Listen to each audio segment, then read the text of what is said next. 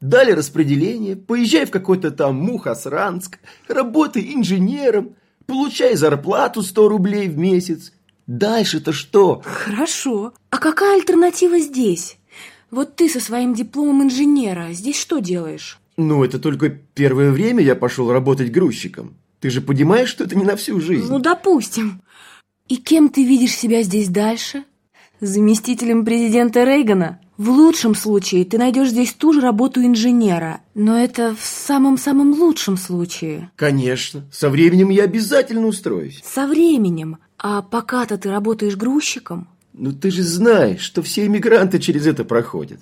Ну зачем ты мне делаешь больно? Лень, да я не хочу делать тебе больно. Я просто хочу понять, ну почему? Почему все иммигранты через это проходят, а при этом убеждены, что правильно сделали, что уехали? Ну почему, работая здесь грузчиком, ты видишь, что у тебя есть перспективы, а работая там инженером, ты не имел перспектив? Да потому что сколько бы лет я там не проработал, я бы получал 100-200 рублей.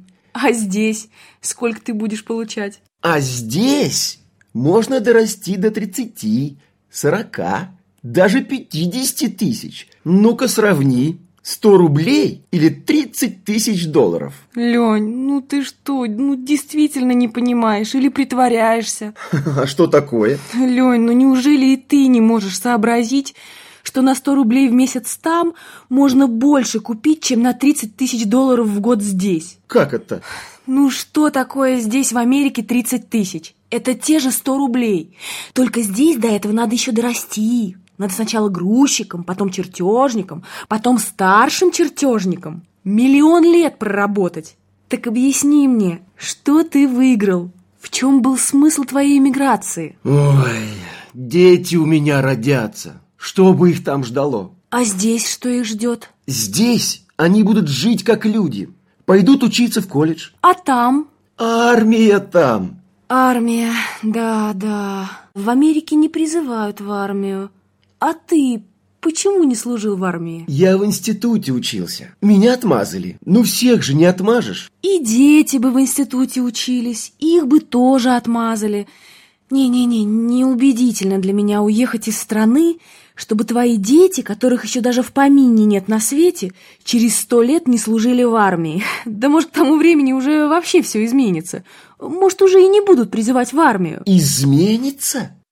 В той стране никогда ничего не изменится. Так Леня и не смог сказать ничего убедительного веского.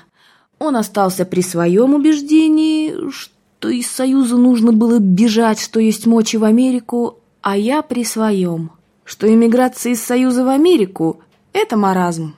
И все-таки зачем он приехал в Америку?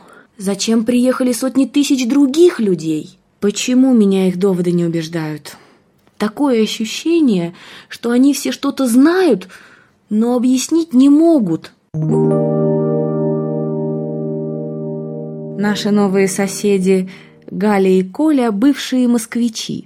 Здесь он работал таксистом, она бьютишен. Что означало сие красивое слово? Это чистка лица от угрей и прыщей. Каждый день на рассвете она уезжала в Манхэттен на работу – до работы ехать полтора часа, назад столько же. Три часа на дорогу – это уже само по себе мини-рабочий день. Когда уходил и приходил Коля, никто не видел. Все в это время спали. Таксисты в Нью-Йорке, говорят, работают по 18 часов в сутки. Такой у них график. Я спросила, разве возможно работать по 18 часов в сутки? Как видите, возможно. Это Америка. Здесь приходится пахать. Папа сразу не взлюбил эту пару за то, что они много жаловались. Это агенты КГБ. Их сюда прислали, чтобы создавать моральную панику. Это их работа — внушать таким, как вы, что здесь плохо, что здесь ужасно. Никто, конечно, папе не верил. Другие соседи из квартиры 5Н — тетя Цили и двое сыновей с женами. Все как один, кроме тети Цили, компьютеры, э, простите, программисты. Закончишь шестимесячные курсы, и сразу на 30 тысяч в год можно устроиться. Ты школу хоть успела закончить, а?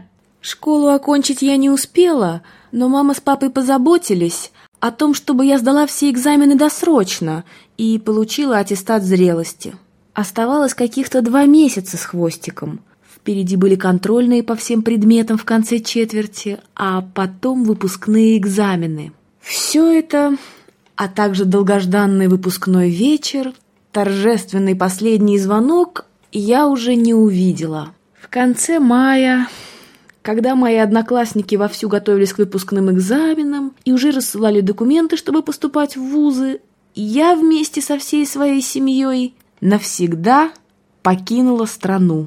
Папа смеется, что я каждый раз вспоминая об этом, плачу как маленькая. Для тебя что важней? Твоя дальнейшая жизнь или выпускной вечер? Процесс школьной жизни Труд десяти лет был как карточный домик грубо разрушен, буквально за три минуты до того, как я должна была торжественно поставить точку. Все было смазано и смято.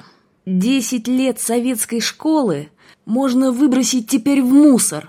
Здесь никому не нужны ни русский язык, ни литература, ни уж тем более история СССР. А чтобы пойти на шестимесячные курсы программистов, можно было так и не стараться десять лет в школе. Спасибо, программирование не для меня. Ну, конечно, конечно. Это у нас Лев Толстой. Она хочет быть писателем. Кем? У всех соседей, как по команде, перекашивались лица. «Писателем», — спокойно и гордо поясняла я. «Что тут такого сверхъестественного, чтобы так корчиться?» Писателем?